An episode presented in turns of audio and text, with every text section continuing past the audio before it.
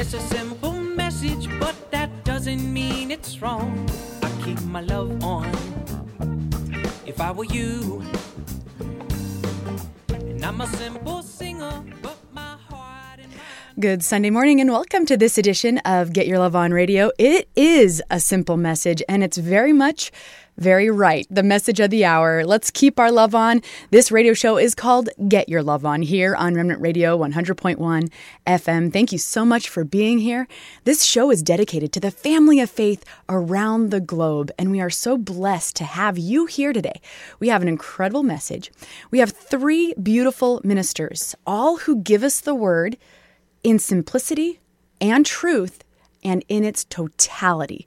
And I love that about the Word of God. There's so much richness, there's so much for us to glean, so much wisdom for us to be able to grab a hold of for our own lives. As individuals, we don't have to buy into the groupthink and the whole cookie cutter mentality. Nope. God wants us to be individuals and seek Him according to our own personality, according to our own walk before Him. My name's Julie Bueller, and I have a very personal and individual walk with God Almighty, the creator of the known and unknown universe. And I stand in great confidence and great faith in Him and Him alone. And that's what we want for each and every person that listens to this show is that same personal walk one on one with Jesus Christ of Nazareth and with God Almighty. And we're going to show you how to get it today. We have some awesome ministers. I'm so excited. And I want to start with one grand statement that will help all of us. And it's in the Word of God God is not the author of confusion. That's in 1 Corinthians 14, verse 33. Apostle Paul wrote this For God is not the author of confusion, but of peace, as in all churches of the saints. So the true church of God will be at peace mhm, and will not be found in confusion. That's God's word. So, as there are lies floating around, as there's fake news and false headlines floating around, as there are illegitimate victories being proclaimed because Satan is a liar. So that's what he does. He tries to convince people that he's the winner, and he's not. He's an eternal loser through the, Jesus Christ of Nazareth. So as we peel away the lies, we will stand in great confidence in God Almighty. And here's another scripture, Psalm 71 1, for us to do so. It says, In thee, O Lord, do I put my trust. Let me never be put to confusion. When we trust in God Almighty, we will never be in confusion. We'll never be looking around. We'll always have our eyes on the Lord. And that's the key to standing strong and walking forward in Christ's eternal victory is trusting in God Almighty. He is exactly who he says he is, eternally victorious and 100,000% always righteous. That's God Almighty. That's who we get to serve. Isn't that wonderful? I love you, Lord. Thanks so much for this beautiful morning. James 3:16, this is an important one. It says, "For where envying and strife is, there is confusion and every evil work." Don't you love how the word of the Lord just nails what Satan's doing right now? Confusion and every evil work go hand in hand. Yeah, that's what we're seeing right now in this land. But the good news is we get to stand on the Word of God. And we've read the back, we've read the last page, we know God wins. So let's stand in that because there is a lot of confusion right now and it is not of God. We get to be patient and trust in Him. We don't need to allow any of this confusion in our own lives, and, and we can't allow any confusion in our, li- in our own lives because we get to trust in the Lord. And we have the Word of God to rely on. But we have to read it for ourselves. We have to be in it. We have to dig it out for ourselves. And, you know, most people probably are familiar with the story of Noah and the ark. It's in Genesis chapter 6 through chapter 8. And I'm going to encourage you to go read it for yourself. And then please do reach out to us and let us know what the Lord shows you in these scriptures. Again, very personal, very individual. And um, the Lord, but I'll summarize here. We do know that God gave Noah very precise instructions to build this ark in the middle of the desert, very unique circumstances. We also know that God did so to cleanse the earth from all the evil work, from, again, all the confusion. That was God's plan. And we know that Noah did exactly what God asked him to do in the very precise way that God asked him to do it. And we know the rains came and the earth flooded, and Noah, through that very incredible faith and obedience and righteousness, changed the world forever. That's right. Hebrews 11:7 says, "By faith Noah, being warned of God of things not seen as yet, moved with fear, prepared an ark to the saving of his house, by the which he condemned the world and became heir of the righteousness which is by faith." Isn't that incredible? One man's faith and obedience to God Almighty changed the course of human history.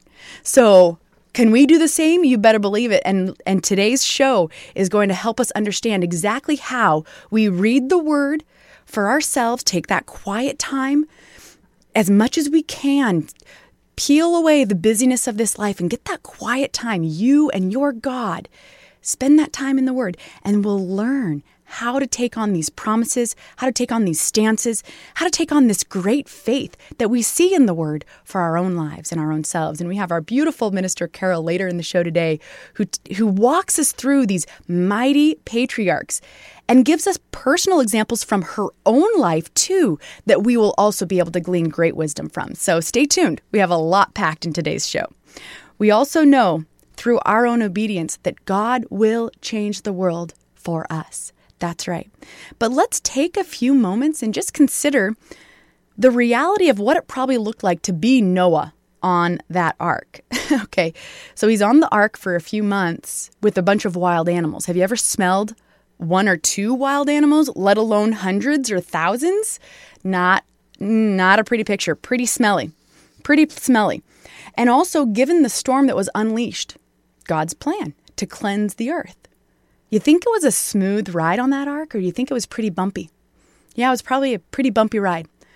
And then did you know, and again, go back to Genesis 6 through 8 and read this for yourself. It's so wonderful. You'll hear this a few times today. Even after the rain stopped, Noah was on that ark for months as the water abated. And as that cleansing process came to completion, then he got to jump back on dry land. And the first thing he did was praise God. So, yeah, it was a bumpy and stinky ride, but Noah knew God's ways are perfect and he put his trust in God and was patient in that very unique circumstance. So, we get to do the same. You know, Satan has been hard at work trying to create confusion, and in many ways, he invented fake news and false headlines from the beginning of mankind, uh, from the beginning of humankind, when he told Eve, Thou shalt not surely die. He's been a liar since then, and he continues to stoke confusion through sickness and fear and fraud, and teaching generations through the media, movies, and music, and so called culture that evil is good and good is evil. That's confusion. But God is very direct and awesomely so. But for many who haven't read the Word or have been only exposed to very small parts, there's so much to learn from one source, and we get to dig it out for ourselves. We get to read it. And every minister you hear on this program is not only part of a true fivefold ministry taught by prophets, taught by apostles, prophets, evangelists, pastors, and teachers, but every minister reads the word. So we actually learn God, not culture, popular slogans, or some marketing catchphrases. We learn God Almighty. And that's what we're going to do today in His great simplicity and beauty. And uh, we get to learn the real difference between false teaching and religious teaching. And that's real salvation. So, we have an incredible series on YouTube. It's called The Sermon on the Mount. We have 22 episodes now, and they're all just incredible and packed with the Word of God. This episode is number 22, and it's talking about how and why we are to love our enemies.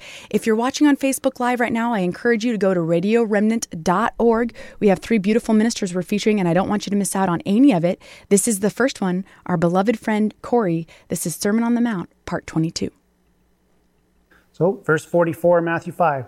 But I say unto you, love your enemies, Bless them that curse you, do good to them that hate you, and pray for them which despitefully use you or slander you and persecute you.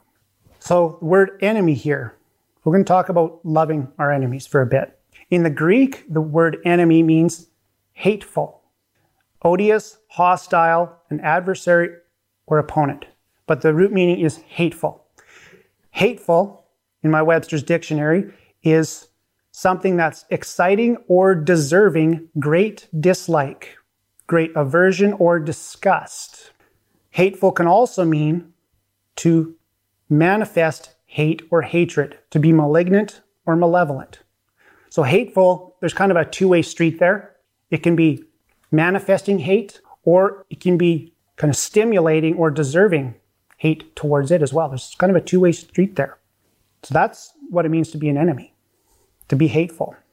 Now, to hate, as I said earlier, that means to love less.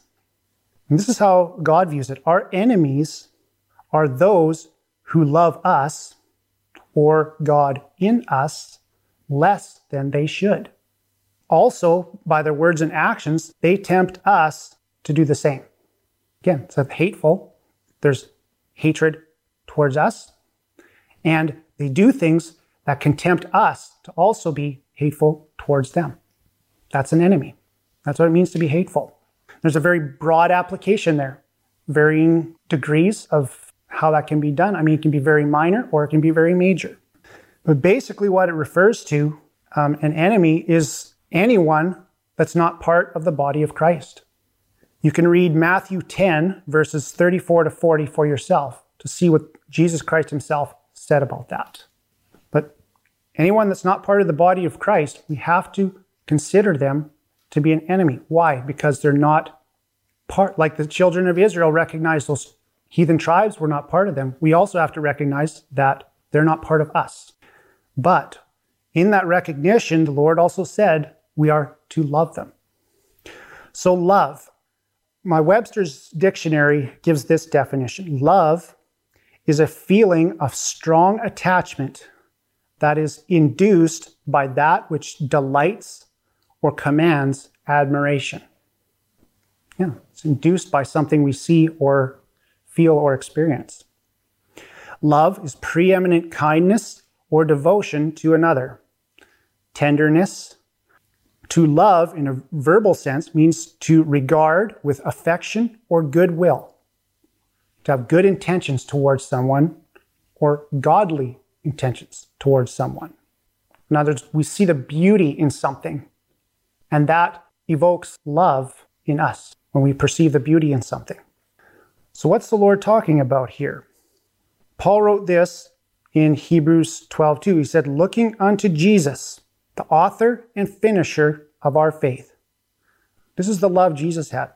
Said, "Who for the joy that was set before him endured the cross, despising the shame, and is set down at the right hand of the throne of God." What was that joy that was set before him? That he could endure all of that. He saw us. He saw all those souls throughout history that he would redeem from sin and make a way for them to enter into eternal life. That's why he could endure and take all that sin upon him and take it down and leave it where it belonged and set us free from it. Because he saw all of us, tens of thousands of millions, for eternity. So that was the beauty the Lord saw and did what he had to do to save it and preserve it. Jesus saw the beauty of what we would become by him taking that on.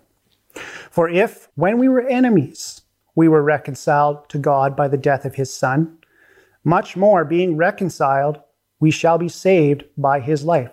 That's Romans 5:10. See, Jesus went to the cross while we were still enemies, as far as as far as God was concerned, because we we're still under that sin.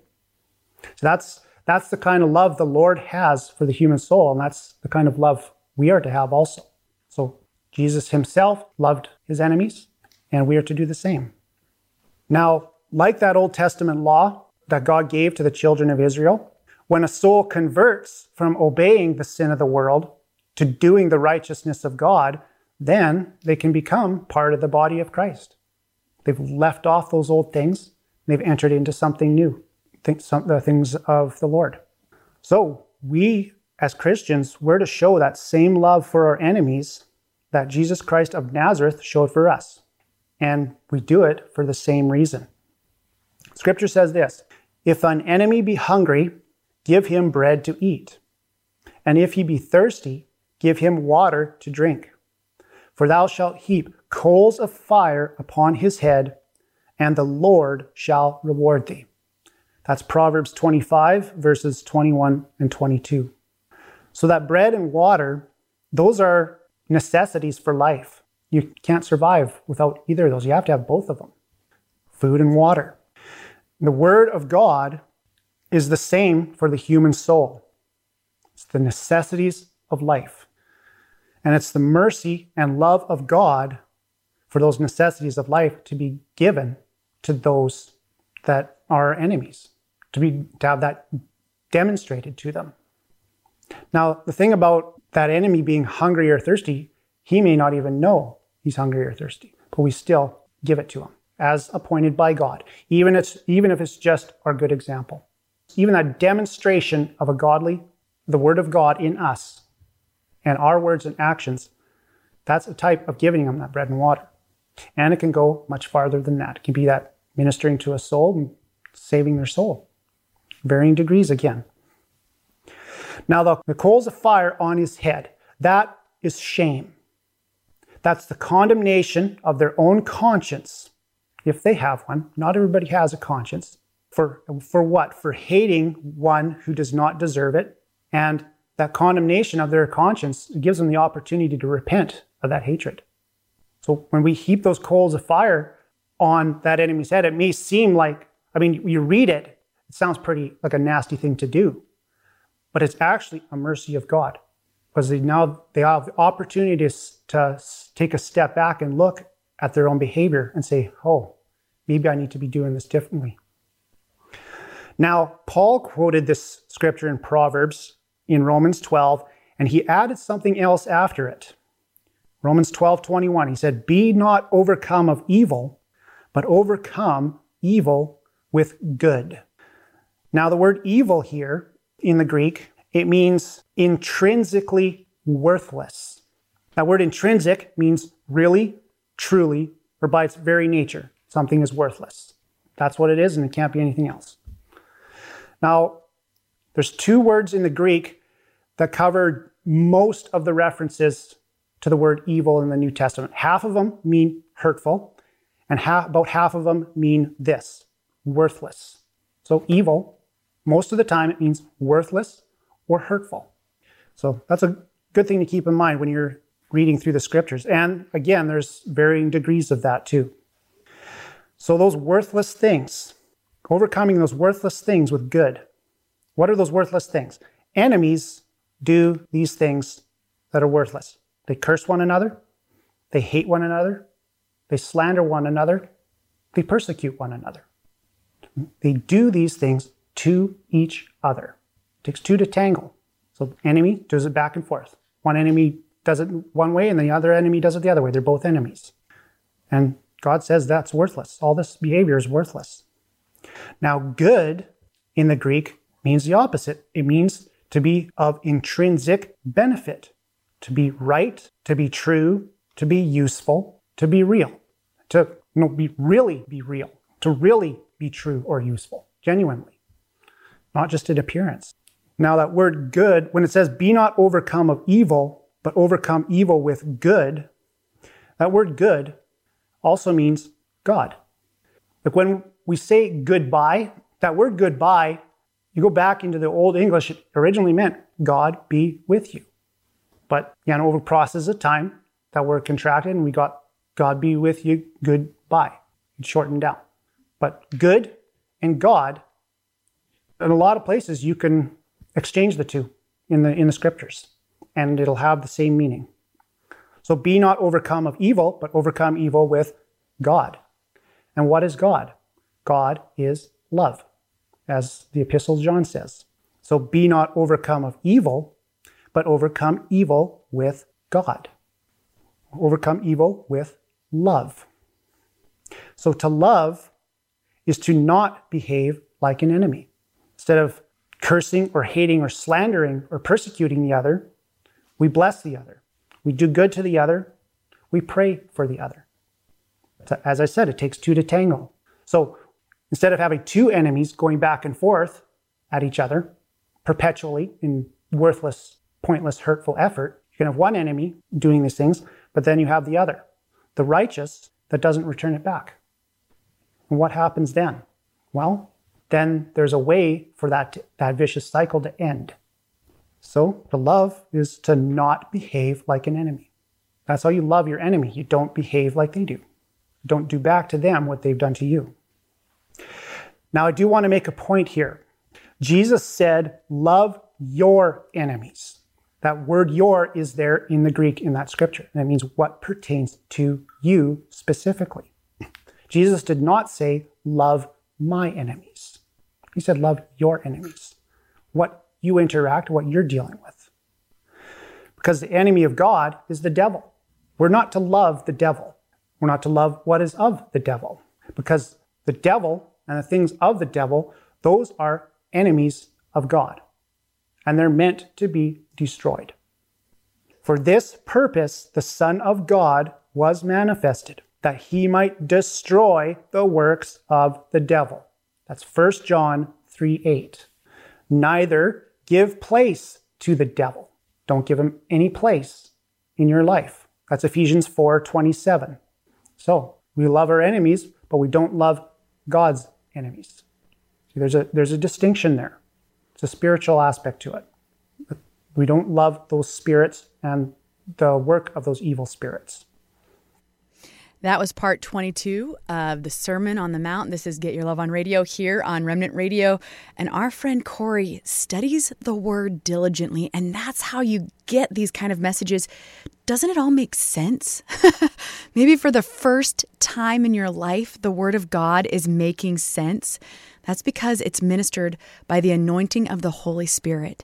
And we have incredible resources at Get Your Love On that talk about how to obtain the Holy Spirit, how to walk in it. And if you need your own Bible, please, please, please reach out to us. We'll send you one. We have a contact tab at getyourloveon.org. We are happy to supply you with the necessary resources, both in the Word, and in Bible studies and beyond to make sure that your walk with the Lord is very wondrous. And again, isn't it incredible to hear that word and how much it makes sense, especially at a time when we need to know exactly how to proceed through these very unique times and very wondrous times that the Lord is riding. So, uh, as a Hope you enjoyed that. I sure did. And again, go to YouTube. There's 21 other episodes that will bless your socks off. All right. We mentioned earlier the fivefold ministry. And uh, we have further teaching available again at getyourloveon.org. It's apostles, prophets, evangelists, pastors, and teachers. Specifically given to us by God Almighty for the perfecting of the saints, for the work of His ministry. Because the true church of God is not in any building, it never has been, and it never will be.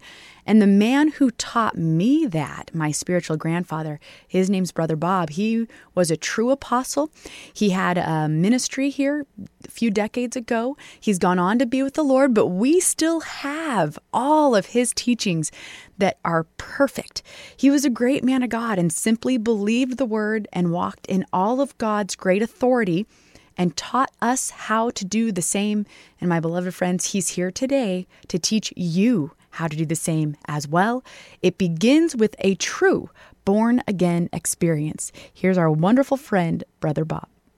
My message today is going to be in St. John 3 about Nicodemus. Now, Nicodemus was the leader of the Pharisees. Well, I'll get to it here in a minute. There was a man of the Pharisees named Nicodemus, a ruler of the Jews. The same came to Jesus by night and said unto him, Rabbi, we know that thou art a teacher come from God, for no man can do these miracles that thou doest except God be with him. Now, here was a leader of the Jewish nation at the time, one of the leaders of the Jewish nation, admitted openly that Jesus came from God and was from God because he did miracles, and admitted that it could not be done except he be from God and God be with him. Isn't that something? Jesus answered and said unto him, Verily I say unto you, except a man be born again, he cannot see the kingdom of God. Now, Jesus said, except, talking to every one of you out there, a man be born again, he cannot see the kingdom of God, let alone enter into it. You won't even see it unless you're born again. And there's a whole lot of talk about being born again today. A lot of talk about it. But very few people know what it means. Even those that are talking about it don't even know what it means. Nicodemus said unto him, How can a man be born when he is old? Can he enter the second time into his mother's womb and be born? Jesus answered, Verily, verily, or surely, surely, I say unto you, except a man be born of water and of the Spirit, he cannot enter into the kingdom of God. Except you repent and are baptized, you cannot enter into the kingdom of God. Mm-hmm. That's what it means. That which is born of the flesh is flesh, and that which is born of the Spirit is spirit. Now, when you repent and are baptized and receive the Holy Spirit, then you become a spiritual man. but until you become a spiritual man, you're of flesh. And flesh profiteth nothing, according to the Word of God. Your flesh is worthless in the sight of God, unless it has the Spirit of God in it. Marvel not that I said unto you, Ye must be born again. The wind blows where it listeth, and thou hearest the sound thereof, but canst not tell whence it cometh, and whither it goeth. So is everyone that is born of the Spirit. Now, when I first repented and received the Holy Spirit, I didn't know where it came from and I didn't know where it was going to take me. But I'll tell you one thing it felt so good for 33 years, I don't care where it came from. And I know now where it's going to take me. It's going to take me right in to the kingdom of God. I have entered in to the kingdom of God by being born again of the water, of the blood, and of the Spirit. My faith in Jesus Christ. Nicodemus answered and said unto him, How can these things be? Well, I'm going to tell you how today. I'm going to tell you how. Jesus answered and said unto him, Are you a master of Israel and know not these things? There's many masters out there in the world today, and even they don't even know what I'm telling you today. I'm talking about the masters of church services. I'm talking about ministers, masters of this word that don't even tell this and don't even know it because they haven't been preaching it for the last 33 years that I know of. I haven't heard any of them preach it. I haven't heard it preached, not in its entirety just a little strip here and a little strip there, and just enough so that they won't be uh, harassed about it. Praise God, I don't care. I, I got something to say, I'm going to say it while I'm able to say it. Verily I say unto you, we speak that we do know. Now, see, I speak what I know. I'm like Jesus. I'll just speak what I know to be a fact and to be the truth, and testify what we have seen and receive not our witness. He even told Nicodemus right there, said, You're not even receiving my witness. You're not paying any more attention to what I'm saying than anything. Yet you're a master in Israel. You're a master, you're a teacher. You're not hearing me. If I have told you earthly things and you believe not, how shall you believe if I tell you of heavenly things? Jesus had a good point there, didn't he?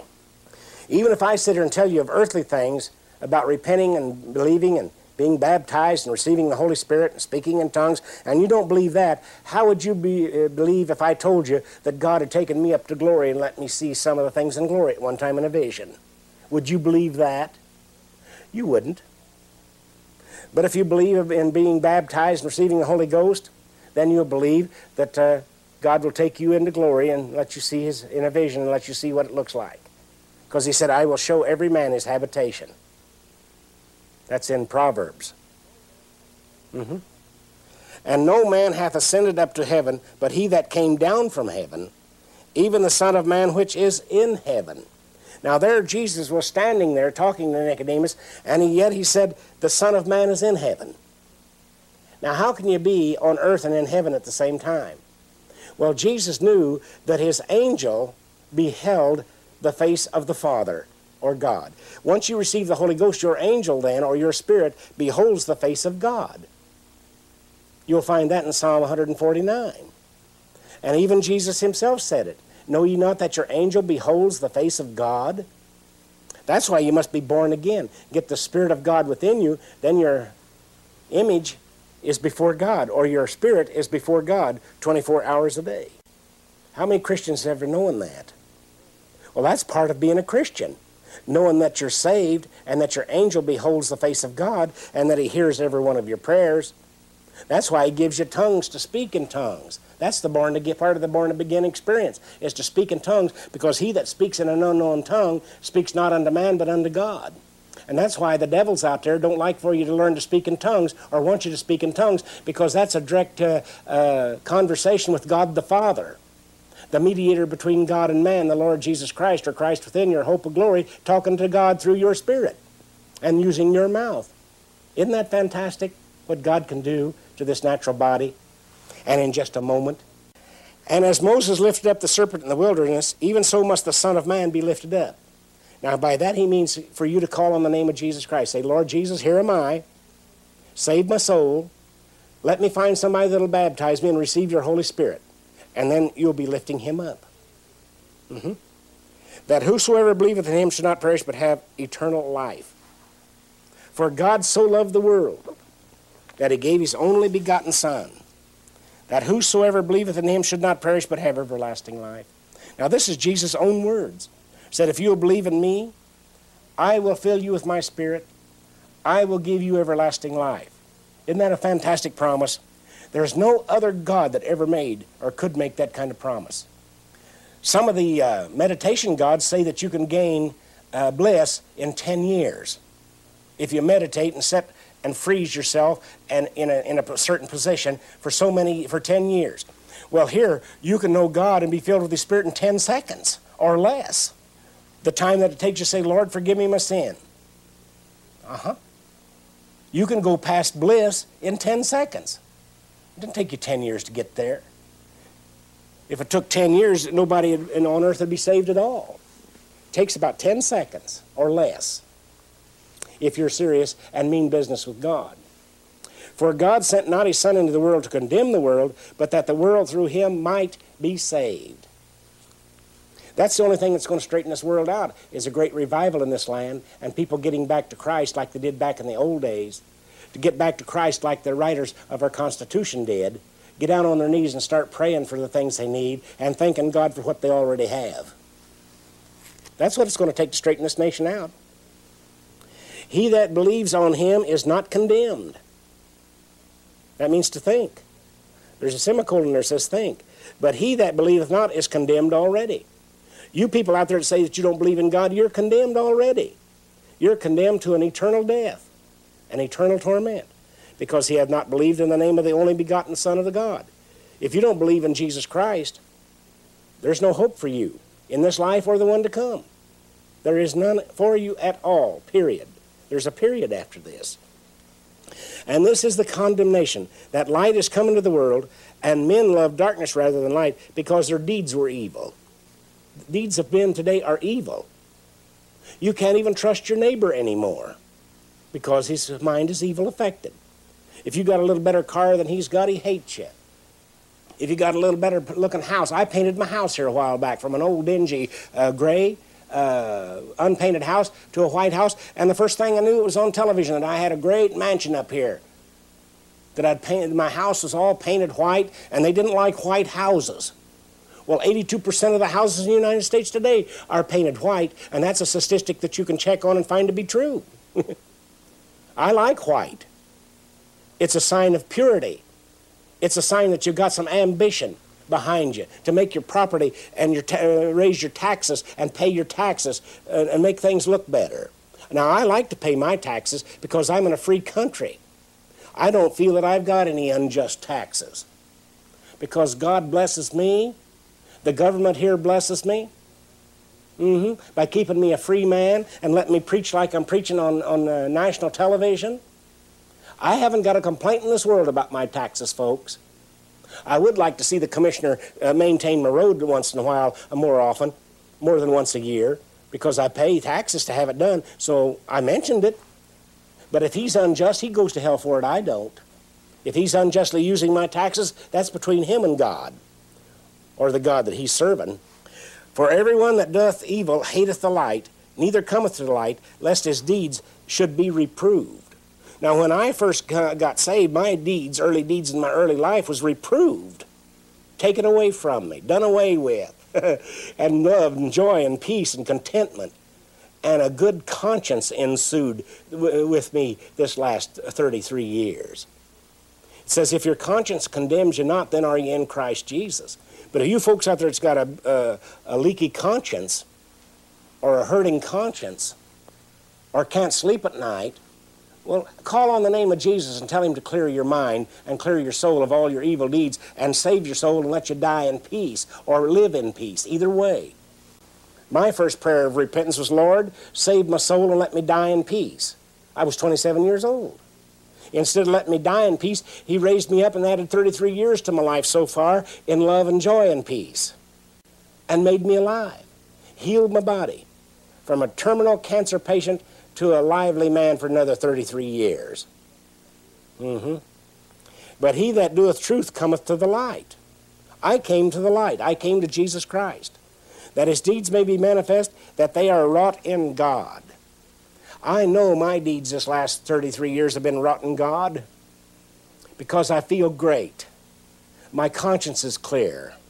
I have the love of you folk out there and you young people and you shut ins and I love every race, creed, and color on this earth. For the Lord Himself loved you, for He said, Whosoever will, let him come. He that's weary and heavy laden, come unto me and I'll give you rest. This is Jesus' words. This is the kind of a God we're serving. One without prejudice and one without controversy is great. Mm-hmm. After these things came Jesus and his disciples into the land of Judea, and there he tarried with them and baptized. It said Jesus tarried there with his, with his disciples and baptized. Mm-hmm.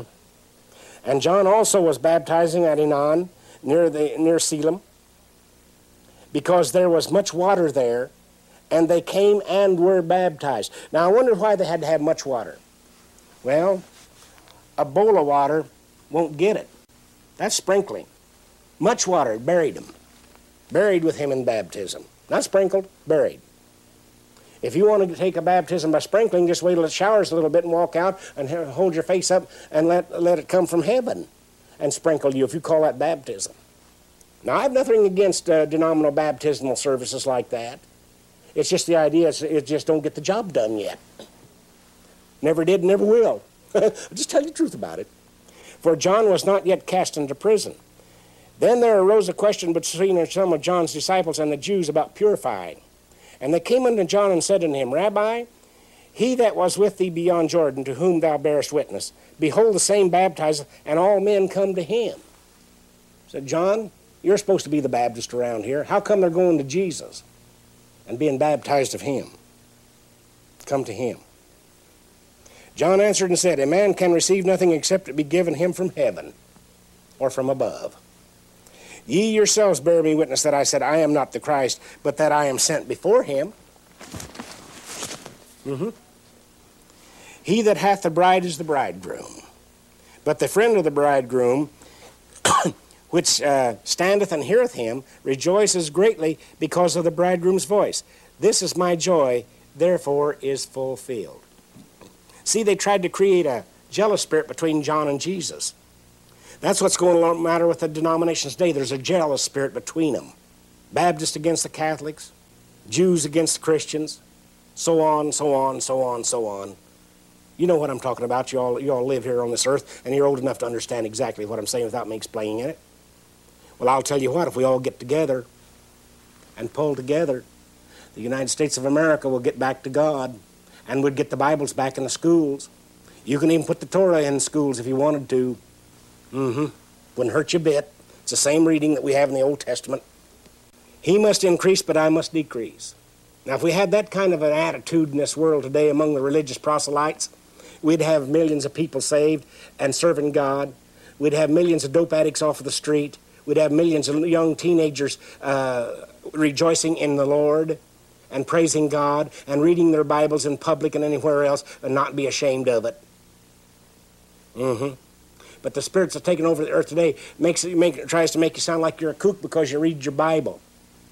Well, they don't say anything when you go to reading some of the uh, filth that's put out by the uh, publishing companies. They don't say anything to a kid that carries uh, a Playboy magazine to school with him or Playgirl, sex magazines.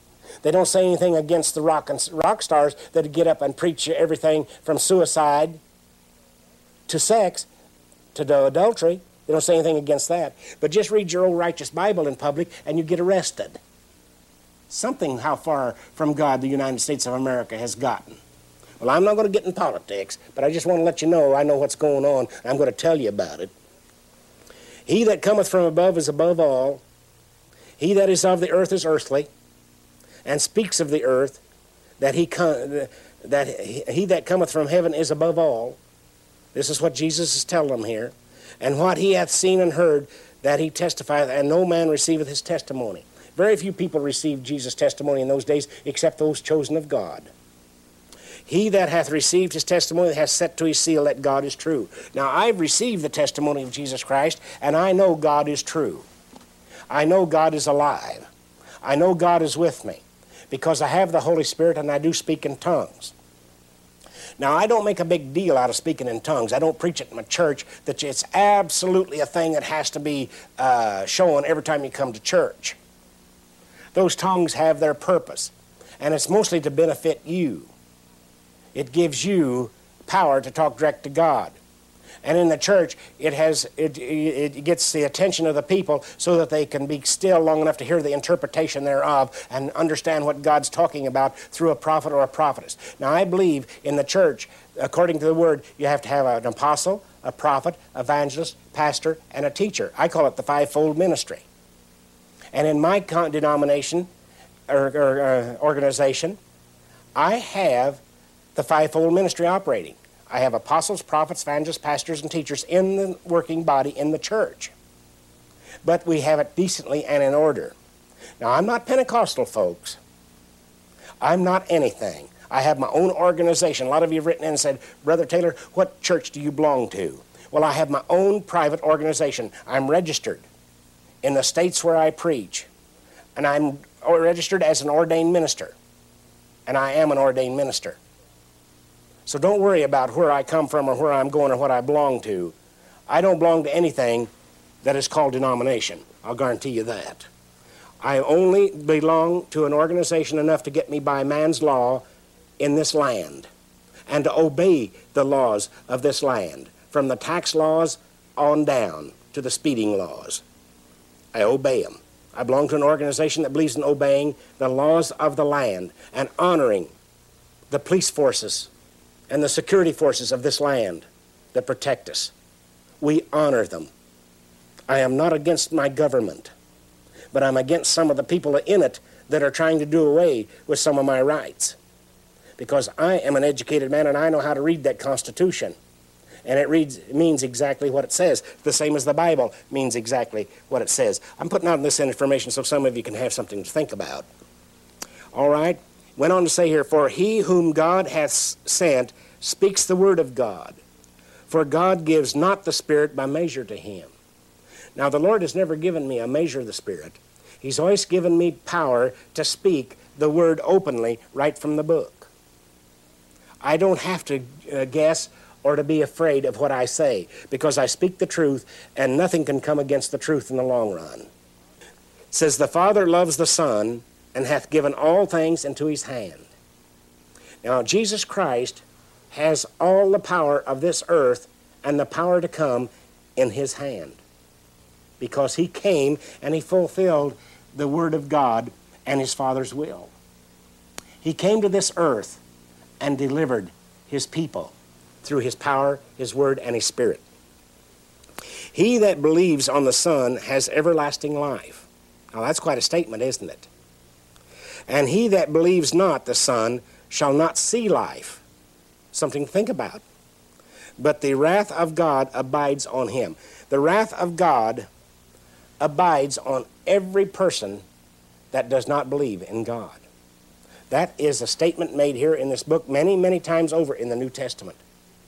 I suppose that's why the atheist wanted the Bible out of the schools, is because it tells you exactly where you stand and how you stand. Mm-hmm. I want to go over here now to the uh, first chapter of St. John, the 43rd verse. And I want to give some of you folks an idea how easy it is to follow Jesus. On the 43rd verse, it said, The day following, Jesus would go forth into Galilee and finds Philip and said unto him, Follow me. People, today I have found you on television and on the radio programs that you listen to. And I'm saying to you, follow Jesus. It's that simple. Just follow Jesus. All Jesus said to that man to save his soul and to convert him, and he made him one of the greatest evangelists that the world has ever known out of him, was follow me. That's all Jesus had to say to that man. Mm-hmm. Now, Philip was of Bethsaida, the city of Andrew and Peter. Peter finds Nathanael and said unto him, We have found him of whom Moses in the law and the prophets did write, Jesus of Nazareth, the son of Joseph. We found the Messiah. We found him. Folks, you can find the Messiah right now simply by saying, Jesus, save me. It's that simple. It's as simple to say that as it was for Jesus to say to Philip, Follow me. That's how simple it is to get to God. Jesus, save me. And Nathanael said unto him, Can there any good come out of Nazareth? Philip said unto him, You just come and see. Come and see. Can any good come out of me saying, Jesus, forgive me my sin? Well, try it and see. Try it and see. One time I was working in a packing house while I was going to Bible school. I worked for my own uh, money then and supported myself. And uh, this young man got on the elevator with me one night and said he was going to knock the Holy Ghost out of me. And um, I, to- I began to preach to him. And I just set the elevator, we had eight floors there, on automatic, so it'd go to the eighth floor, come back down to the basement, go back up to the eighth floor, and go back down to the basement. So for the next 10 or 15 minutes, we were going from the basement to the eighth floor, up and down. And I knew if I kept going long enough, he wasn't used to the feel of that elevator, he'd get kind of sick.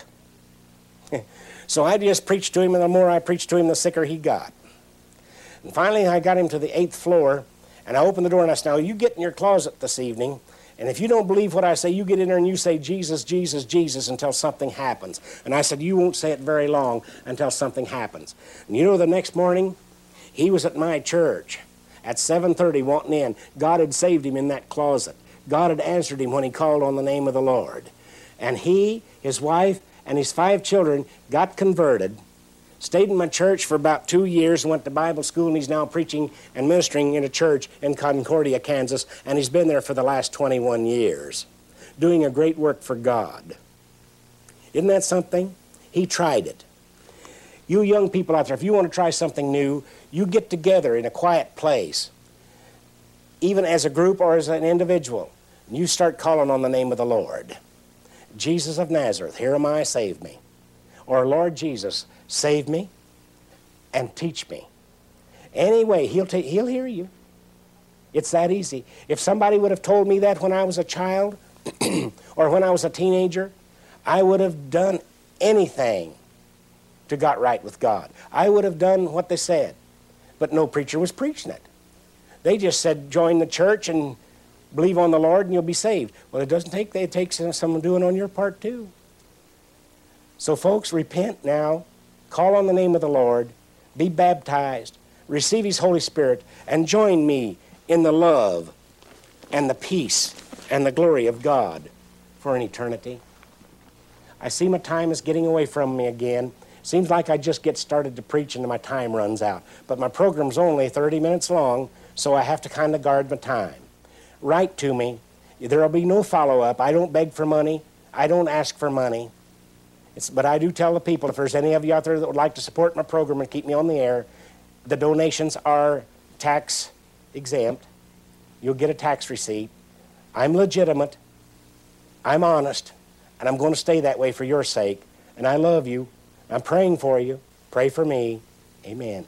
And that was Brother Bob, the Born Again Experience. This radio show is called Get Your Love on Radio here on Remnant Radio 100.1 FM.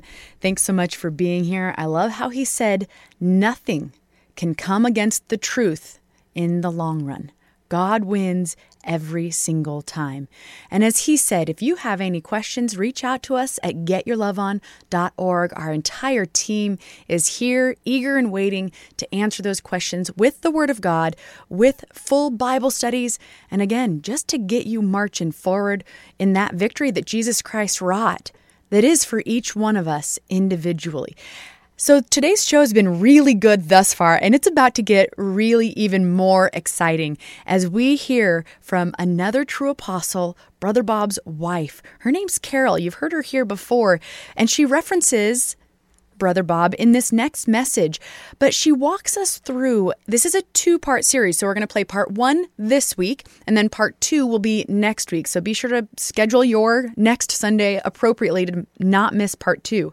Um, but it's so rich in teaching for our lives today, and it's straight from the Word of God. If we want blessing in our lives, if we want authority and overcoming power, we get to learn how the patriarchs of the Bible got it and then simply pattern after them.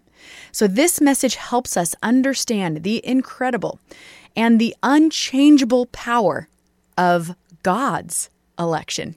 Don't you love that? Now, this was recorded um, before there was any natural election going on. This is because God's way ahead of everything. In fact, that message you just heard from Brother Bob was recorded decades ago, and he nailed the situation that we are all living in right now through the Word of God because the Lord is the same yesterday, today, and forever. So, again, this message discusses the unchangeable power of God's election. Let's tune in, let's listen well, and let's understand how to get all these promises in our own lives. Well, welcome everyone. To me, it's personal because you're about the sweetest people on the face of the earth. See, I have a perspective that goes way back to the early days when the apostle and I traveled the land and sought you out. Uh, it was like when Abraham went out not knowing whither he went. We just got in a car, an old car, with some broken down seats and some pots and pans in the back. And we just went out looking for you. We just headed up the road. And we knew by faith that God would bring about his very elect. Every day it was uh, a miracle how we went down that road just by faith waiting and expecting to see you. Years ago, as you, most of you know, by, by the Spirit, he turned off the road, uh, the Linden turnout. And because he did that very quick motion, nothing said, he just made the turn. It was awesome. And I turned and looked at him. No questions asked. But here you all are because of that one act of obedience being so in tune with the Spirit of God. Well, these, we're going to go back and look at the lives of the patriarchs tonight.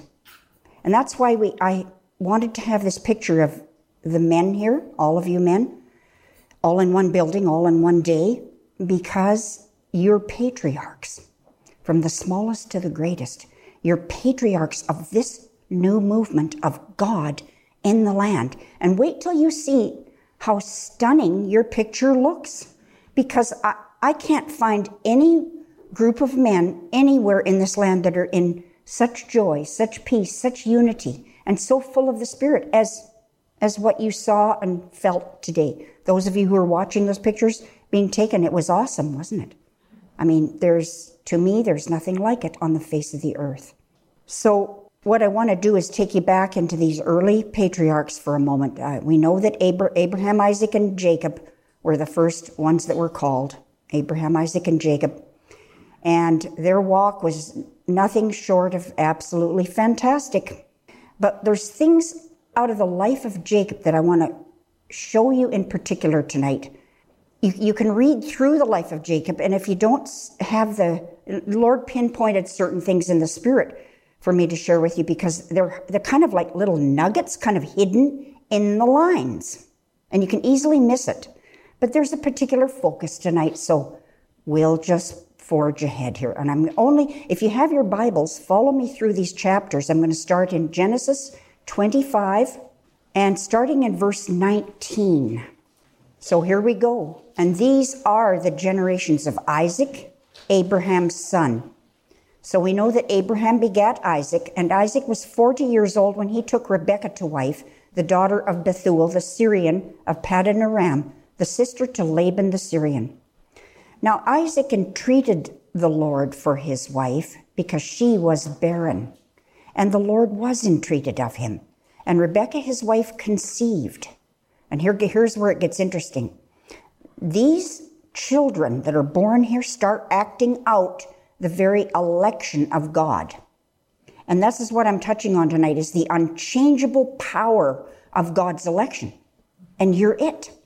You have definitely been elected by God, or you would not be sitting here tonight. There was such a process in each in each of your souls, such a refining fire that has had to go, go through your life. You are indeed, I would say, the very elect. And so you have you have a commission because of that. But let's follow this this election of God really starts going here. So in the in verse 22, we know she conceived, and here we go. The children struggled together within her, and she said, "If it be so, why am I thus?" And she went to inquire of the Lord. And the Lord said unto her, Two nations are in thy womb. Remember how you elders have been taught, you young ones? Each individual is a nation. Because why? Because of the power in your spirit and in your voice to create a nation. And I see a nation of spirit filled people sitting before me tonight. So she, he said, Two nations are in thy womb, and two manner of people shall be separated from thy bowels. Note the word separated. God's doing something very special here. And the one people shall be stronger than the other people, and the elder shall serve the younger which made about that that brought about a whole change in how things were done because it used to be different the older one always received the, the blessing from the father and passed on down here it's being reversed god's up to something and when her days to be delivered were fulfilled behold there were twins in her womb and the first came out red all over like a hairy garment and they called his name esau and after that came his brother out, and his hand took hold on Esau's heel. Remember, he was called Jacob the supplanter? Well, here it starts. From the minute they're being delivered, this starts. And his name was called Jacob. All right, go down with me to verse 29 here because I just, I can't go through all of these chapters. I have to give you the highlights. But when you're at home, go through these chapters and, and glean everything. So the boys are growing, and in verse 29, Jacob sought pottage, and Esau came from the field, and he was faint. And Esau said to Jacob, Feed me, I pray thee, with that same red pottage, for I'm faint. Therefore his name was called Edom. And Jacob said, Sell me this day thy birthright. He's going after it. And Esau said, Behold, I'm at the point to die. And what profit shall this birthright do to me? And Jacob said, Swear to me this day. And he sware unto him. And he sold his birthright unto Jacob. Then Jacob gave Esau bread and pottage of lentils, just lentil soup, kind of a poor, minuscule meal that he sold his birthright for. And he did eat and drink and rose up and went his way, it says. Thus Esau despised his birthright. At first he had it, gave it up very easily. And the word despised in the Hebrew means he disdained it. Ah, what good is this birthright to me now? I'm, I'm starving. I could die. I need the food now. immediate gratification of the flesh. Let's not go there.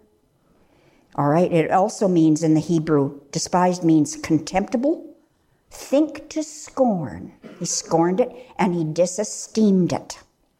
All right, now we'll journey a little further. And there was a famine in the land beside the first famine that was in the days of Abraham. So these guys went through famines, and it was something that they had to adjust and they had to learn to endure through these things. And, they, and because of the famines, they had to make extensive journeys. And God had to give these patriarchs incredible wisdom just to make the journeys. We're going to find that out here. So here comes this famine. And Isaac went unto Abimelech, king of the Philistines, unto Gerar. Um, in Genesis 25 1 and verse 2 And the Lord appeared unto him and said, Go not down into Egypt, dwell in the land which I shall tell thee of. Sojourn in this land, and I will be with thee, and will bless thee. For unto thee and unto thy seed I will give all these countries, and I will perform the oath which I swear unto Abraham thy father. This is this has already been made to Abraham, and God keeps repeating himself and keeps solidifying this covenant that he's starting with these with the Abraham's seed. And he says, I'll make thy seed to multiply as the stars of heaven, and I'll give unto thy seed all these countries. And in thy seed shall all the nations of the earth be blessed. And that's right up until now. And you're going to hear a testimony of, from an evangelist who has been converting Jews to Christianity, to Christ. All of this is coming to pass in this present hour. He's going to give you the report. So on we go here. All the nations of the earth will be blessed. He says, Because that Abraham obeyed my voice and kept my charge, my commandments, my statutes, and my laws. Now we'll go down to verse 12. Then Isaac sowed in that land and received in the same year a hundredfold. Now think about that. All of these blessings stated in here are ours through the multiplication of the patriarchs through Jesus on out into Jesus Christ. And we have a greater than all of these inside of us. So want to be blessed a hundredfold? We'll just tell the Lord, yeah, I need that. I need it for your ministry, Lord. And he'll do it. And the Lord blessed him. And the man waxed great and went forward and grew until he became very great. Well, there's another declaration I'm going to make over all of you. This the same thing is happening, starting to happen, and it will continue on and make you all very great as you obey him. So we're going to skip around to Genesis 27 and start in verse 1. And it came to pass when Isaac was old, so time moves on. And you notice as with age comes, eyes get dim and they get hard of hearing. There's different things explained in the Bible about aging. It's a natural process. And so his eyes were dim, so he couldn't see, and he called El- Esau his eldest son, and he thinks that he's still going to give Esau the birthright. So he says, My son. And he said unto him, Behold, here am I. And he said, Behold, now I'm old. I know not the day of my death. Now therefore take, I pray thee, thy weapons, thy quiver and thy bow, and go out into the field and take me some venison, and make me savory meat such as I love, and bring it to me, that I may eat, that my soul may bless thee before I die. Now, who intervenes here? The mother. So are women important in the Bible? Oh boy, they can steer things in a totally different direction. And this was a good direction. But she gets bold here because God is moving on her. So Rebekah heard when Isaac spake to Esau his son, and Esau went to the field to hunt for venison and to bring it. And Rebekah spake unto Jacob her son, saying, Behold, I heard thy father speak unto Esau thy brother, saying, Bring me venison, and make me savory meat, that I may eat, and bless thee before the Lord before my death. Now, here's where her she pipes up. Now, therefore, my son, Obey my voice according to that which I command thee. Go now to the flock and fetch me from thence two good kids of the goats, and I will make them savory meat for thy father, such as he loveth, and thou shalt bring it to thy father that he may eat, and that he may bless thee before his death. Now, not only had Jacob connived to, to get Esau to sell the birthright, the mother, interestingly enough, had the same mind. Who's at work here? It's God. It's God. And Jacob said to Rebekah, his mother, Behold, Esau, my brother, is a hairy man, and I'm a smooth man. My father peradventure will feel me, and I'll seem to him as a deceiver, and I shall bring a curse upon me, and not a blessing. Look at her boldness here. And his mother said unto him, Upon me be thy curse, O my son. Only obey my voice. This is Holy Ghost talking here. And go fetch me them. And he went and fetched and brought them to his mother, and his mother made savory meat, such as his father loved. And Rebekah took goodly raiment of her eldest son Esau, which were with her in the house, and put them upon Jacob, her younger son. And she put the skins of the kids of the goats upon his hands and upon the smooth of his neck. And she gave the savory meat and the bread which she'd prepared into the hand of her son Jacob. Mm hmm. Yeah, mom had the mind of the Lord here. No doubt about it. And he came to his father and said, My father, here am I.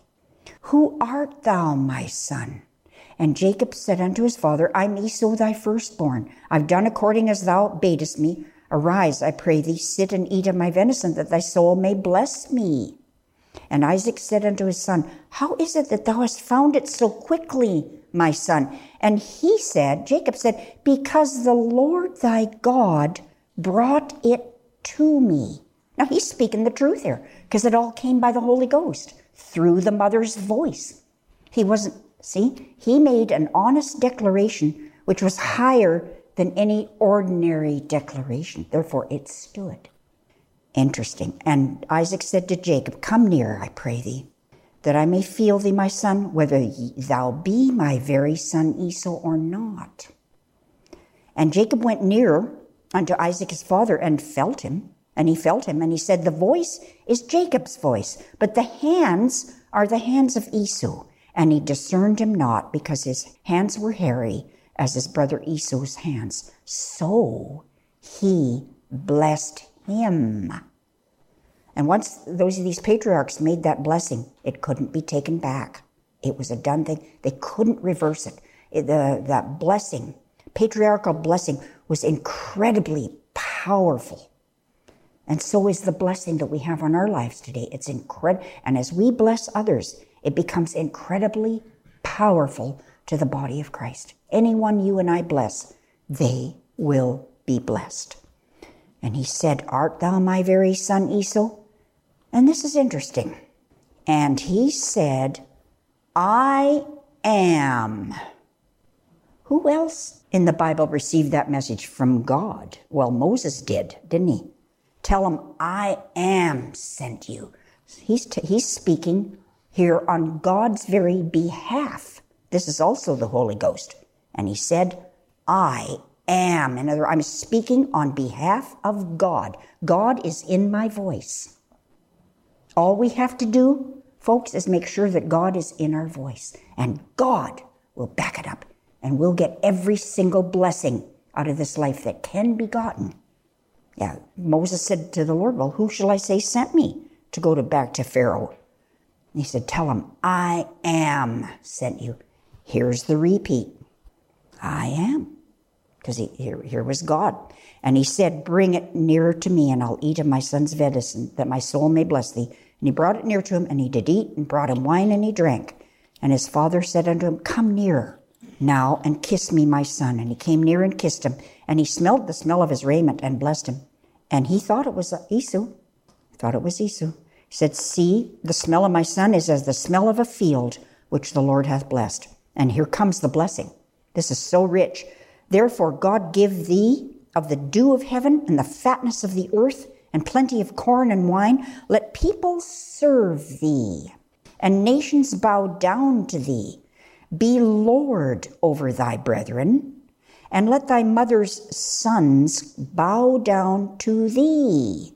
Cursed be everyone that curseth thee, and blessed be he that blesseth thee. Here's the beginning of the Jewish nation. And it came to pass, as soon as Isaac had made an end of blessing Jacob, and Jacob was scarce, yet scarce gone out from the presence of Isaac, his father, that Esau his brother came in from the hunting. And he also had made savory meat and brought it unto his father, and said unto his father, Let my father arise and eat of his son's venison, that thy soul may bless me. And Isaac his father said unto him, Who art thou? And he said, I am thy son, thy firstborn Esau. And Isaac trembled very exceedingly. He knew what had happened here. And said, Who? Where is he that hath taken venison and brought it me? And I've eaten of all before thou camest and have blessed him. Yea, and he shall be blessed. Again, how important is our speech when we bless others? God won't let it be reversed. It comes by the Spirit, give it. And when Esau heard the words of his father, he cried with a great and exceeding bitter cry, and said unto his father, Bless me, even me also, my father. And he said, Thy brother came with subtlety, and hath taken away thy blessing. Of course, Esau said, Is he not rightly named Jacob? For he hath supplanted me these two times. He took away my birthright. Yeah, but he forgot that he had sold it. You see, he didn't take it away. Esau sold it. Esau relinquished it. And behold, now he hath taken away my blessing. And he said, Hast thou not received, reserved a blessing for me? And of course, he gives him, but his is much, much less. Go to 39, verse 39. And Isaac his father answered and said unto him, Behold, thy dwelling shall be the fatness of the earth and of the dew of heaven from above, and by thy sword shalt thou live and serve thy brother. That's going on in the Middle East right now today. Because Esau went off and joined Ishmael. And Ishmael was, declared, here's how God spoke of Ishmael. He said, he will be a wild man. His hand will be, his hand will be against every man's hand, and every man's hand will be against him. And so it has pr- continued to this present day. Tune in on any broadcast at any time, and you'll see a ruckus going on and flags being burned a wild man. That's what the, that's what how God has divided the Middle East. And look at the richness of the state of Israel. It absolutely overwhelms most of the Middle East in, in richness and wealth and protection of God and the wonders, miracles that are coming out of that land, the blessing, just incredible. God doesn't change. It's because of election. Yeah, so here he just tells them, well, by your sword you're going to live and you'll serve your brother. And it shall come to pass when thou shalt have the dominion. And there were times through history when, you know, the children of uh, Ishmael did have dominion. He said that thou shalt break his yoke from off thy neck. So, how Israel was exalted before God, it just continues on through the ages. So, Esau ends up hating Jacob because of the blessing, and he uh, determines to slay Jacob after the days of mourning were accomplished. So in those days, they had days of mourning for a patriarch. It's allowed. We still have days of mourning for those that pass on, and it's allowed of God, and it's a, it's a good process. Because in that, God takes the soul and does a great work, and then transfers your soul from mourning into a new stance, a new day, a new position, which only the Lord can do. You'll see this topic come up as Jacob journeys. Jacob experiences some losses in his life. And these words of Esau, her elder son, were told to Rebekah. So they send Jacob away. Go to Genesis 28.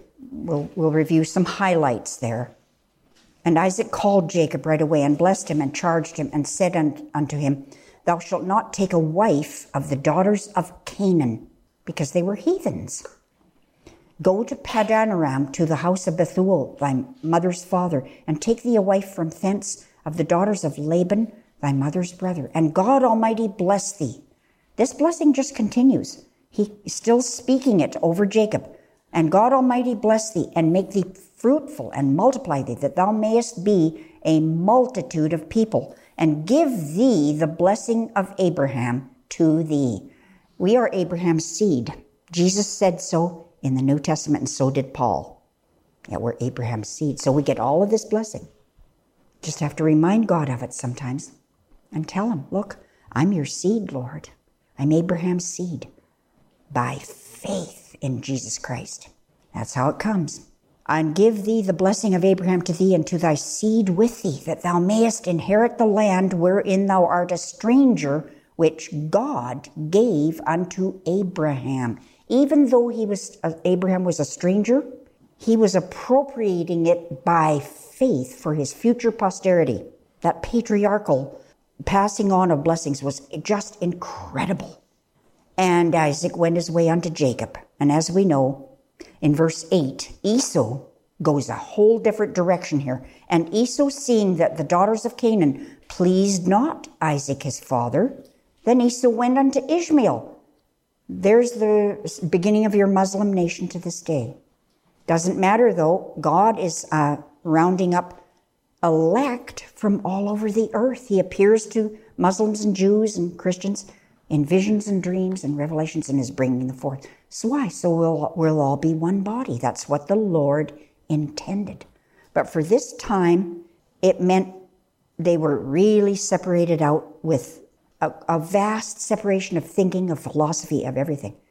Uh, so I, Esau went to Ishmael and took uh, unto the wives which he had Mahalath, the daughter of Ishmael, Abraham's son, the sister of so on and so on, to be his wife. And Jacob went out from Beersheba and went toward Haran.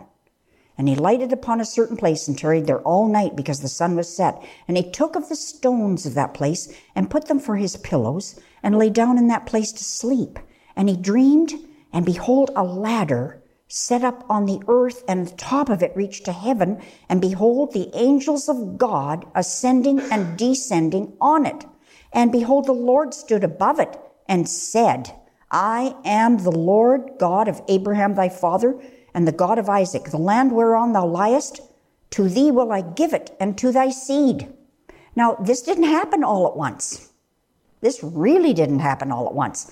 Because remember, Jacob had to go from here and wait until a son was sold to Ishmaelites and went to Egypt, that being Joseph. He had to wait through all of that, thinking Joseph was dead, even. And then after four, Jacob or Joseph um, uh, became governor. You know, all of that process. Jacob got to live in the land of Goshen, in the land of Egypt for 17 years, and it came quite a bit later. And then they had to, there was 400 years passed after Jacob's death. 400 years went by before this prophecy actually came to pass. Then those children of Israel that came out of Egypt had to appropriate it. They had to go forth and get it. It wasn't just like dumped on them. They had to go fight battles. They had to take the cities. They had to knock down through faith. They had to, the walls of Jericho had to fall down. I mean, all of this incredible thing. But the prophecy was still given years before. So this, what an incredible perspective we have on this. And thy seed shall be as the dust of the earth and shalt spread abroad, and, and so on and so on. He says, I'll keep thee in all places whither you go, and will bring thee again unto this land, for I will not leave thee, he said, until I've done that which I've spoken to thee of. And boy, he didn't either. He kept his promise to Jacob here. This was something, even though it took years of Jacob's life and then 400 years after that, God kept his promise. So Jacob awaked out of his sleep and said, Surely the Lord is in this place, and I knew it not. And he was afraid with a godly fear and said, How dreadful is this place! This is none other but the house of God, and this is the gate of heaven. He called the name of the place Bethel. And in verse 20, Jacob vowed a vow, saying, If God will be with me and will keep me in this way that I go, and give me bread to eat and raiment to put on, so that I come again to my father's house in peace, then shall the Lord be my God, and this stone which I've set up for a pillar shall be God's house. And of all that thou shalt give me, I will surely give the tithe unto thee. He was the faithful son of Abraham. Abraham tithed, of course, to Melchizedek, who was Christ concealed. But here Jacob repeats, said, I'm going to give, I'm going to pay tithes. Of all you give me, I'll surely give the tithe to you. So we do the same, even in the New Testament time here. So we'll move along here. Genesis 29, verse 1. And Jacob went on his journey and came into the land of the people of the east. And he goes to work. He meets Laban. You know, they, they set up a, a covenant kind of between them so that Jacob goes to work for Laban, but he gets the daughters. Okay, there's a reward there. In verse 9 of, of Genesis 29, while he yet spake with him, Rachel came with her father's sheep, for she kept him. And it came to pass, when Jacob saw Rachel, the daughter of Laban, his mother's brother, and the sheep of Laban, his mother's brother, that Jacob went near and rolled the stones from the well's mouth, and watered the flock of Laban, his mother's brother. And Jacob kissed Rachel and lifted up his voice and wept. He just knew this was the leading of God, and he felt at home there right away. And Jacob told Rachel that he was her father's brother and that he was Rebekah's son. And she ran and told her father. Of course, he makes his home there for the next 20 years. It starts out just fine because, you know, he gets a couple of wives here. But boy, it, there, there is affliction because Laban changed his wages 10 times. He was a, a changeable person. And it was, it was difficult. He'd have to be out in the cold of the winter and take care of the sheep. He'd have to bear the loss of some of them. It was like 20 years of real affliction. But he served for those two wives and sons. This is where sons were born unto him. And so it was. Verse 16 of Genesis 29 And Laban had two daughters. The name of the elder was Leah, and the name of the younger was Rachel. Leah was tender eyed, but Rachel was beautiful and well favored. And Jacob loved Rachel and said, I'll serve you seven years for Rachel, your, thy younger daughter. And Laban said, It's better that I give her to thee than I should give her to another man. Abide with me. And Jacob served seven years for Rachel, and they seemed unto him but a few days for the love he had to her. Isn't that something? So a true marriage in God is what? Worth waiting for, worth obtaining, worth uh, giving your all to, and so on. God, he experienced a great romance with his new wife, and it sustained him. It kept him going because tending a flock for 20 years, flocks of sheep and cattle, it, that's drudgery. It's very hard work. And Jacob said unto Laban, Give me my wife, for my days are fulfilled. Well, it didn't quite happen that way. It came to pass when he did give, uh, uh, uh there was a, ga- a gathering and a feast made, and verse 25, and it came to pass that in the morning, behold, it was Leah. And he said to Laban, What is this that thou hast done unto me? Did I not serve thee for Rachel? Wherefore then hast thou beguiled me? And Laban said, It must not be so done in our country to give the younger before the firstborn. Fulfill her week, stay with this one a week, and we'll give thee this also. So I'll give you Rachel for the service which with which then he ties him in for the service with which thou sh- shalt serve with me yet seven other years. So Here's this Laban. It's always a change with him. You never know what he's going to do next. And so Jacob did so. He was glad to do it for Rachel and fulfilled her week. And he gave him Rachel, his daughter, to wife also. And Laban gave to Rachel his daughter Bilhah, his handmaid. And he went in also unto Rachel, and he loved Rachel more than Leah, and served with him yet seven other years. Now, this is very interesting how these tribes, you know, the uh, the, the 12 sons of Jacob were born, God had these women in place. And the, the divine appointment was that there'd be daughters, or not, not daughters, but sons born through these ladies. Leah bore him seven children, six sons and one daughter. And she did a great work before God. Even though she was never given the, the, the position of first wife. It never did say that she was a wife unto him, but it did say that Rachel was the wife of Jacob. That's interesting. But she bore him these six sons, and uh, they became, you know, they were included in the first parts of that that tribe. They be literally these men had sons and daughters, and they became a tribe later on. So Leah continues on. She gets Reuben, Simeon, Levi, Judah, and some others. Now, Genesis 30. Here comes Rachel now behind her. And, and when Rachel saw, this is verse 1, when Rachel saw that she bare Jacob no children, Rachel envied her sister and said unto Jacob, Give me children, or else I die. And Jacob's anger was kindled against Rachel, and he said, Am I in God's stead, who hath withheld from thee the fruit of the womb? And so she tried, she sent her, her maid Bilhah, said, Go into her, and she'll bear upon my knees. So Bilhah conceived and bare Jacob a son. They called his name Dan. And Bilhah, Rachel's maid, conceived again and bare Jacob a second son. His name was Naphtali or Naphtali. And when Leah saw that she had left bearing, she took Zilpah her maid and gave her to Jacob to wife. And Zilpah, Leah's maid, bare Jacob a son, and his name Gad. And Zilpah, Leah's maid, bare Jacob a second son, his name Asher. So see how this this is the beginning of the tribes of Israel. God had a purpose in all of uh, this setup. He had to be prolific because this tribe had to be formed. And so on it goes. And even, uh, yeah, Leah was able to bear again down in verse 17. And God hearkened unto Leah, and she conceived and bare Jacob the, the fifth son, Issachar. And Leah conceived again and bare Jacob the sixth son, Zebulun. Then she bore a daughter named Dinah.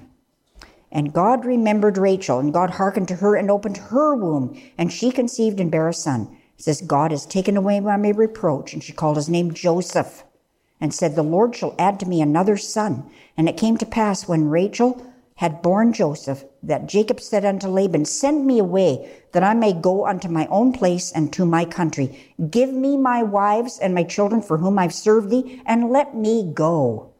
For thou knowest my service which I've done thee. And Laban said unto him, I pray thee, if I've found favor in thine eyes, tarry, for I've learned by experience that the Lord hath blessed me for thy sake. And he said, Laban says, Appoint me thy wages, and I'll, I'll give it. And he said unto him, Jacob's getting weary of this here. He said, You know how I have served thee, and how thy cattle was with me. For it was little which thou had before I came, and now it's increased unto a multitude, and the Lord hath blessed thee since my coming. And now, when shall I provide for mine own house also? See, he was totally submitted and subject to another man. And he's, this is getting wearisome. This happened with, with uh, my late husband and I. We'd just go out into the land and serve. We'd just bear, bear forth the gospel to the people. And God would bless it in every place. But we had nowhere to live. And we, we had this little trailer and we pulled it around. And, you know, we'd go to different cities. We'd go to Seattle and a whole big group was forming, a whole new people, and they were enthusiastic and coming in. We had to go to larger places to accommodate them. And yet there was nothing, we had no place to live. We were wanderers. And we asked the Lord one night, we, we used Jacob's prayer. It kind of happened because some of the people who were receiving us, they'd taken on more on themselves than they should have, and they, they were self appointed pastors. They'd use Bob's rich blessing of teaching to gather in converts, but they declared that they were the pastors. God hadn't set them up, they set themselves up. And while this was going on, some of their converts just they were re- renovating a house there in the Seattle area, and it was being parts of it were being drywalled, and they said, "Well, you can stay in the house that house tonight, and just any old thing, you know, just." It wasn't a motel provided. It was just uh, this dry, house where drywall was going on, and it was in a shambles. And we just found ourselves in this back room, and we were bathing John in the tub that night, and he was five. And he looked up to us and he said, Dad, where do we live? And Bob's heart just, it just smote him. And he said, Son, how would you like to have a farm? And he says, Let's pray, and God will give us a farm. Well, we did. We agreed that night. But we, uh, we went back into the scriptures where, you know, we were serving under a number of Labans, taking the low seat. And we just loved to do that. We weren't uh, seeking our own. We were seeking the benefit and the wealth of God's new people. And there were new ones coming in right, left, and center. And that's what we all, all that we were interested in. But when that little son cried out, we knew it was God's time. And just like Jacob cried out here, and the Lord hath blessed thee since my coming. And he says, and now when shall I provide for mine own house also? We said, Lord, Jacob cried this, this prayer. We have a right now to provide for this little son that we're raising. We used Jacob's argument and we got through to God. See, these things, this scripture is alive. You can use these prayers, these cryings out, and you can use it in your prayer life and call out to God and say, I want, because Jacob, he cried out, I want it too. You know, there's a greed you can have. like Paul, he says, covet to prophesy. There's a spiritual covetousness that we can be engaged in. So do it and increase yourselves. We have the right to increase ourselves before God. So that was very interesting in a very short time after that. Maybe, I don't know, just, just mere months, two or three, four months. We had this farm in Canada and it was totally, people took collections. The new ones just wanted to do something and people got excited. And that farm in Canada came into effect. And that began the process of Bob televising the gospel around the land. And it went from local stations right up to a, Seattle, uh, a satellite. And that, in those days, in the early 80s, that satellite was called SPN. It was, I think, one of the first satellites that went up, if not the first one. And we were on it, and we went all over North America. It was just incredible. From, from being thrown into a, an old building that where they were renovating and having nothing to being on satellite and being across the nation. Jacob's prayers, Jacob's declarations set us off. That's why I want you to get in here. I can only give you highlights tonight. You go through this Genesis like a, with a fine tooth comb and make your determinations, and you will be very great. See, Jacob knew when it was time to get off the pot. You can, I don't mean the marijuana thing. I don't. I don't. yeah. He wasn't going to settle, in other words. Don't feel settled about anything in your soul. Mm-mm. When you get agitated in a certain way, it's from God. So press into that blessing. So Laban says, Well, what shall I give thee? And Jacob said, You're not going to give me anything. Here's what I'm going to do. He says, I'm going to pass through all thy flock today, removing from thence all the speckled and spotted cattle and all the brown cattle among the sheep and the spotted and speckled among the goats. And of such shall be my hire.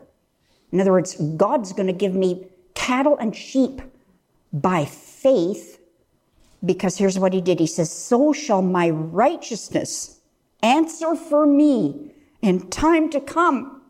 That's another one we held on to during those difficult, very difficult days of digging new converts out and seeing God have to separate some from us. Though that went on for years. It wasn't easy, but we held on. We said social, and we were, uh, you know, poo pooed and, you know, called a cult and called this and called that. Just, uh, we always took the lowest seat because it's the wisest thing to do. But we, we, we declared, social our righteousness answer for us in time to come. And don't you think that's, that I see that happening now? Amongst you, I do. I kept my righteousness along with Bob, and look what I get apostles, prophets, evangelists, pastors, and teachers among you. My righteousness has answered for me in time to come. This is very personal with me. Yeah. You've grown into a multitude before God because you're so powerful. You'll hear more about it. Okay, and he says, So shall my righteousness answer for me in time to come, when it shall come from my hire before my face. Everyone that is not speckled and spotted among the goats and brown among the sheep, that shall be counted stolen with me. And Laban said, Behold, I would it might be according to thy word. Well, he just, Jacob just went right over the top in blessing. He really did down to verse 42, I have to abbreviate here. But when the cattle were feeble, he put them not in. So the feebler were Laban's and the stronger Jacob's. So he'd uh, take these rods from poplar trees and pill them and put these pilled rods in front of the, their drinking water. And when the cattle saw it, they'd leap on, the rams would leap on the cattle and they'd conceive and bear the colored ones that the spotted and speckled that Jacob wanted. And he just increased. He practically took, I think, all of, almost all of Laban's. Yeah, it was quite a display. And Laban had to acknowledge that it was God. Only God could do this because he did it by faith. He didn't depend on, on Laban for wages because those wages changed. Are not man's ways changeable, folks? They are. We don't have to depend on that. We depend on our, our faith getting out to God. That's what he'd do. He took those poplar rods and pilled white streaks in them and made the white appear. And he set the rods which he'd pilled before the flocks in the gutters, in the watering troughs, when the flocks came to drink, that they should conceive when they came to drink. And the flocks conceived before the rods and brought forth cattle, ring straked, speckled, and spotted. And J- Jacob did separate the lambs and set the faces of the flocks toward the ring straked and all the brown in the flock of Laban. And he put his own flocks by themselves and put them not unto Laban's cattle. Well, finally, this got this grew so much that uh, there was complaint, and and in Genesis 31, here's some things that are ha- that happen. And he heard the words of Laban's son, saying, Jacob hath taken away all that was our father's, and of that which was our father's hath he gotten all this glory. And Jacob beheld the countenance of Laban, and behold, it was not toward him as before. Ever experienced that? We pretty much all have, haven't we? And the Lord said unto Jacob, the Lord intervened here and said, You you return unto the land of thy fathers and to thy kindred, and I'll be with thee. So he gathers up all of his people. He's, he's got some numbers going here. So he calls them all his family together. And, and he uttered it all in front of the two daughters of Laban, and they agreed with him. They said, We don't have any more part with our father's house. We, he's stolen our inheritance, even. So they, they were ready to leave with Jacob. So they're getting ready to do that. And in verse 11 of Genesis 31, and the angel of the Lord spake unto me in a dream, saying, Jacob, here am, here am I. And he said, Lift up now thine eyes and see all the rams which leap upon the cattle are ring streaked, speckled, and grizzled, for I have seen all that Laban doeth unto thee. I am the God of Bethel, where thou anointest the pillar, and where thou vowest a vow unto me. Now arise, get thee out from this land, and return to the land of thy kindred. Verse 21 So he fled with all that he had, and he rose up and passed over the river and set his face toward the Mount Gilead. And it was told Laban on the third day that Jacob had fled and took his brethren with him. And they kind of chase after Jacob and try to confront him. It doesn't really work. They end up making a covenant together that one won't pass over the other for harm between there was covenant between Laban and Jacob. Now, Jacob gets to utter his grievance, um, his affliction, before Jacob, you know, sees that he's stolen off. He just flees. And in verse 26 of Genesis 31, Laban said to Jacob, What hast thou done that thou hast stolen away unawares to me and carried away my daughters as captives? But here's what, how Jacob declares to him Look, he says, These 20 years have I been with thee. Thy ewes and thy she goats have not cast their young, and the rams of thy flock have I not eaten. That which was torn of beasts I brought not unto thee. I bear the loss of it. Of my hand didst thou require it, whether stolen by day or stolen by night. Thus I was. In the day the drought consumed me, and the frost by night, and my sleep departed from mine eyes. These twenty years have I been in thy house. I've served thee fourteen years for thy two daughters, and six years for thy cattle, and thou hast changed my wages ten times. Except the God of my father, the God of Abraham, and the fear of Isaac had been with me, surely thou hadst sent me away now empty, God hath seen mine affliction and the labor of my hands, and has rebuked thee yesternight. So they end up parting. So they end up in verse 44 Now therefore come thou, let us make a covenant, I and thou, and let it be for a witness between me and thee. So they do it. So Jacob or Laban departs. They they uh, stay overnight, I believe, and, they, and the Laban departs. He kisses his sons and daughters and blesses them, and Laban departed and returned to his place. Now, this gets interesting. Genesis 32. Here, Jacob went on his way, and the angels of God met him. And when Jacob saw them, he said, This is God's host. And he called the name of that place Mahanaim. And Jacob sent messengers before him to Esau his brother in the land of Edom because Esau's on his way to meet him with 400 men. And Jacob, er, Jacob is very, very tremulous over this. This is a test of his faith. See, he thinks, you know, it, it would be obvious that Esau would still be wanting to kill him. That was the first vow he made, was I'm going to kill, kill you. As soon as the days of mourning of my father are ended, I'm, I'm going to kill you. So here we are. And Jacob sent messengers before him to Esau his brother in the land of Seir, the country of Edom. So those messengers go, and he he has to entreat the Lord. He has to really get in here and entreat the Lord.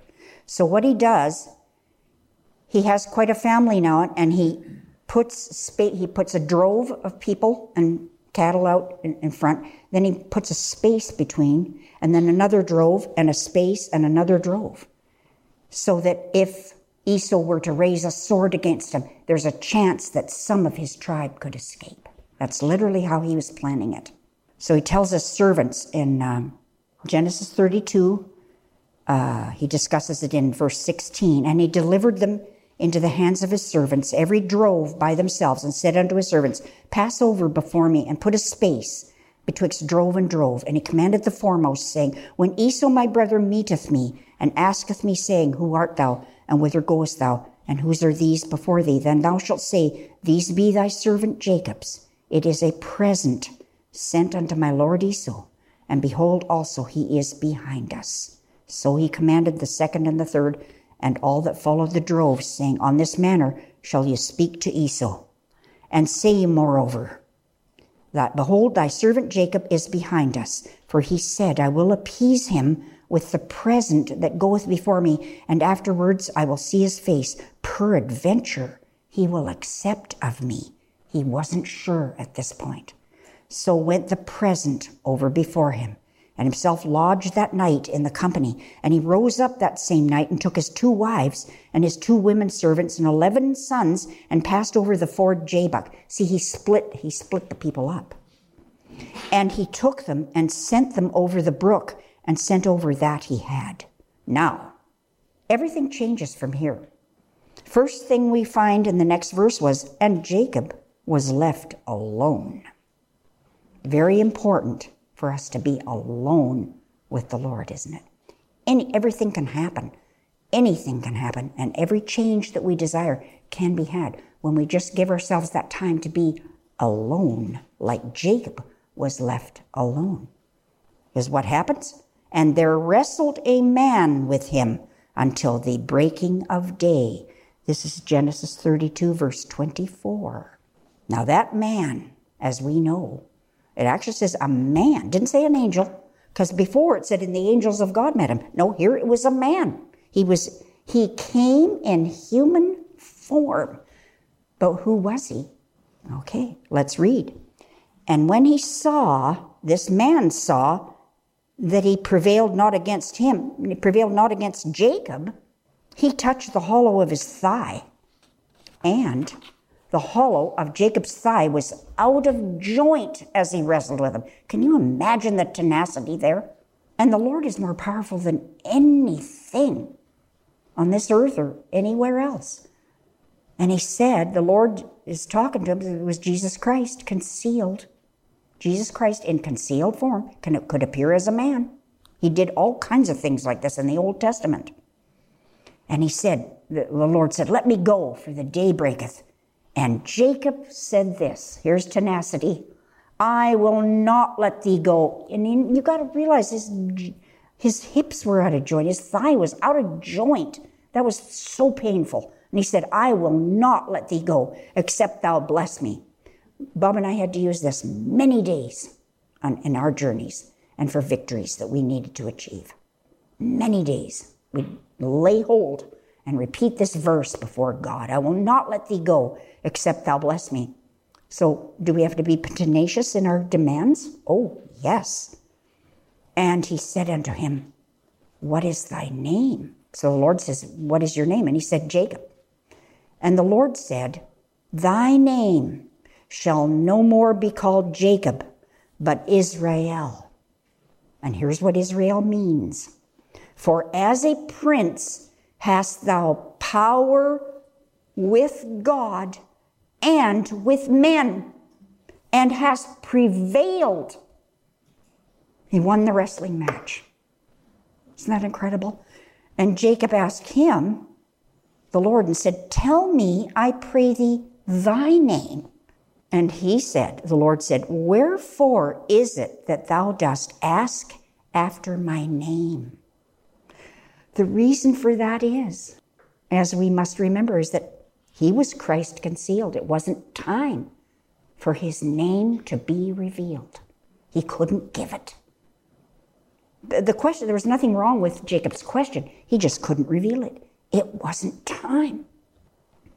All the ones in the Old Testament were shut up to the faith that would afterward be revealed to all of you. Yeah, we're no more under tutors or governors, which was the Old Testament, but we're now lawful friends in Christ.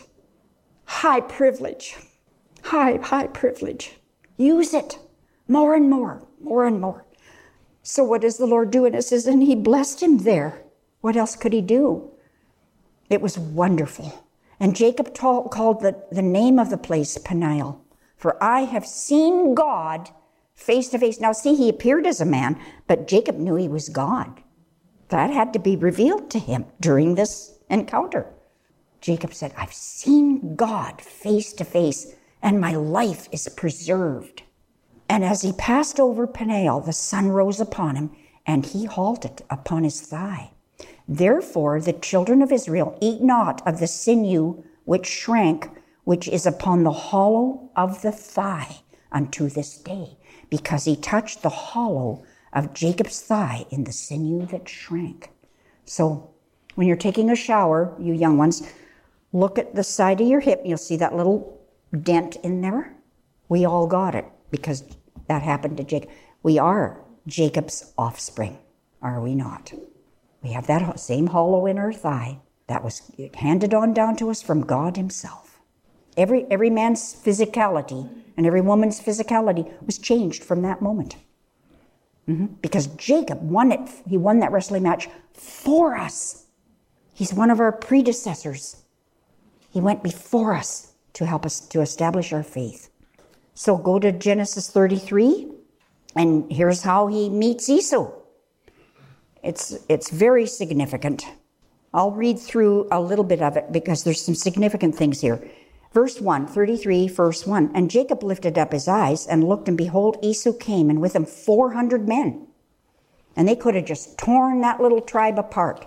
But, and so he, he divides the children unto Leah and unto Rachel and unto the two handmaids. He puts the handmaids and their children foremost, and Leah and her children after, and Rachel and Joseph hindermost. And he passed over before them and bowed himself to the ground seven times until he came near to his brother. And what does God do? God changes the, whole, the brother's whole thought process, his whole demeanor, everything. Why? Because Jacob run, won the wrestling match the night before, and God had to bless him. Everything changes. Well, he can he uh, again, Israel means as a prince hast thou power with God and with men, and hast prevailed. He prevailed over Esau here. So he, he humbles himself, he, he behaves himself very wisely and takes the lower seat, as it were. He, oh, and it was so impressive when he bowed himself to the ground those seven times. Esau ran to meet him. and embraced him and fell on his neck and kissed him, and they wept. Isn't that something all that only God could do through blessing Jacob here? And he lifted up his eyes. Esau looks and he sees the women and the children. Said, "Who are these?" And he said, "The children which God hath graciously given thy servants." Then the handmaidens. What a beautiful orchestration. He taught them all how to behave themselves as they were being presented to Esau, and it worked. It worked on Esau's heart and mind. Then the, the handmaidens came near, they and their children, and they bowed themselves. And Leah also with her children came near and bowed themselves. And after came Joseph near and Rachel, and they bowed themselves. And he said, What meanest thou by all this drove which I met? Which I met. And, and Jacob says, These are to find grace in the sight of my Lord. And Esau said, Notice how he honored Esau by calling him Lord, the older brother. He gave him that respect. And it was very wise that he did. And Esau said, I have enough, my brother. Keep that thou hast unto thyself. And Jacob said, No, I pray thee, if I've now found grace in thy sight, then receive my present at thy hand. For therefore I have seen thy face as though I had seen the face of God, and thou wast pleased with me. Very well, wise, chosen words here. Take, he says, I pray thee, my blessing that is brought to thee, because God hath dealt graciously with me, and because I have enough. And he urged him, and he took it. And then so so Esau wants to go along here and journey with him. But here's another idea. And he said, Esau said, Let's take our journey and let's go, and I'll go before you. Now, Jacob answers in a very specific way. And this is very significant for all of us. And he, meaning Jacob, this is Genesis 33, verse 13. And he, Jacob, said unto him, My Lord knoweth that the children are tender, and the flocks and herds with young are with me. And if men should overdrive them one day, all the flock will die. And he meant the humans as well as the cattle. In other words, everybody. He said, Let my Lord, I pray thee, pass over before his servant, and I will lead on softly, according as the cattle that goeth before me, and the children be able to endure until I come unto my Lord unto Mount Seir. God gave Jacob the wisdom as to how to entreat his company, his family. He didn't overdrive them. And I have, you know, there's a modern word. There's a modern word of wisdom. For we are often in charge of our elders. Those who are younger, you're in charge of your elders. Why would you overdrive them? There's a bit of wisdom here from God for you, the flock of God in this present day. Be careful of this. Jacob knew how to lead on softly so that the cattle and the children would be able to endure. And this goes for our elders.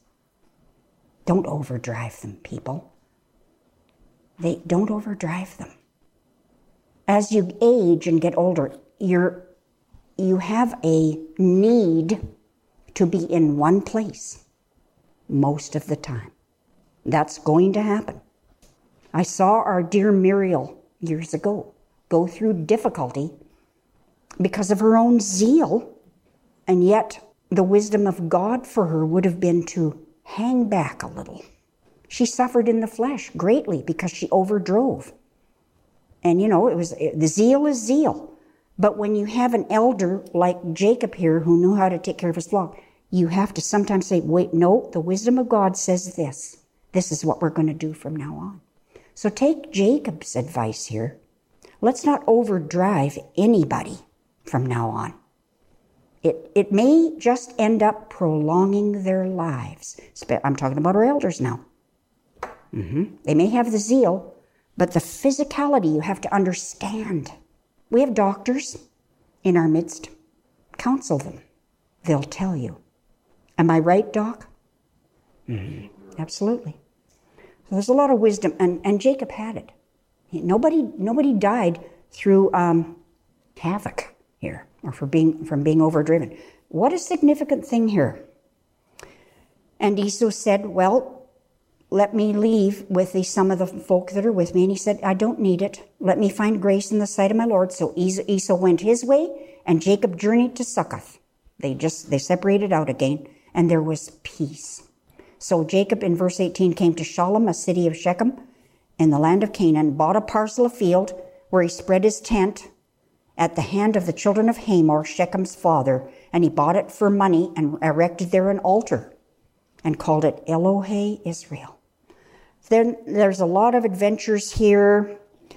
Uh, Dinah, the, son of Hamor, Shechem, the son of Hamor, falls in love with Dinah and wants to take her to wife, but it turns out that the oldest sons, Reuben and Simeon, had other ideas. And they, in their self will, you know, the men of Shechem were ready to make peace with Jacob and his family. They were willing to be circumcised in order to have uh, Dinah be a part of their company.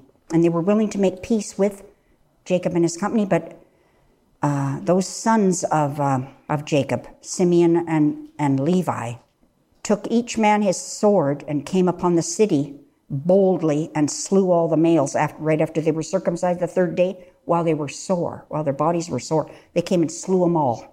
And they slew Hamor and Shechem his son with the edge of the sword and took Dinah out of Shechem's house and went out. And boy, was Jacob, this was a terrible trial for Jacob. Jacob, in verse 30, of Genesis 34 says to Simeon and Levi, You have troubled me to make me stink among the inhabitants of the land, among the Canaanites and the Perizzites, and I being few in number, they shall gather themselves together against me and slay me, and I shall be destroyed, I and my house. And they said, Should he deal with our sister as with an harlot? But they slew people in self will it was not the will of God. And later, when Jacob blesses all of those lads, those men, they didn't do very well in their blessing. Jacob flatly said, They slew a man in their self will, my honor be not united with them. They didn't get diddly squat from God. It was, it was quite something. So let's go to Genesis 35. And God appeared unto Jacob and said, Arise, go up to Bethel and dwell there and make there an altar unto God that appeared unto thee when thou fleddest from the face of Esau thy brother. This is Get Your Love on Radio here on Remnant Radio, and that was part one. We pick up with Jacob right where we leave off next week in part two, and we will dive further into the patriarchs and the great miracles that God wrought, and how God's election is so powerful, and most importantly, it's unchangeable, my friends. I hope you enjoyed learning how easy it is to glean that great wisdom and know how for real life. In today's show alone, we learned how to be at peace in the face of enemies. We learned how to talk directly to God Almighty. We learned real life examples of how the prayer of Jacob launched a, um, an honest ministry onto international television. And we learned how we can access all of that through the Word of God. And there is so much more.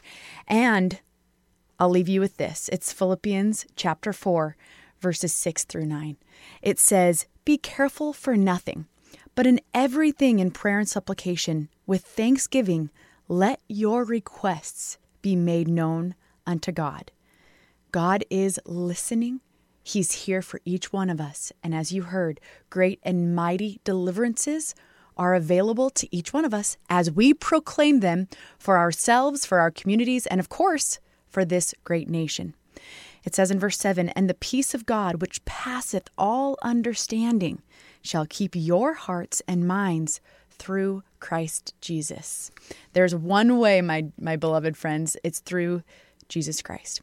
Verse 8 says, Finally, brethren, whatsoever things are true, whatsoever things are honest, whatsoever things are just, whatsoever things are pure, whatsoever things are lovely, whatsoever things are of a good report. If there be any virtue and if there be any praise, think on these things. And those things which ye have both learned and received and heard and seen in me, do, and the God of peace shall be with you. Isn't that a wonderful promise?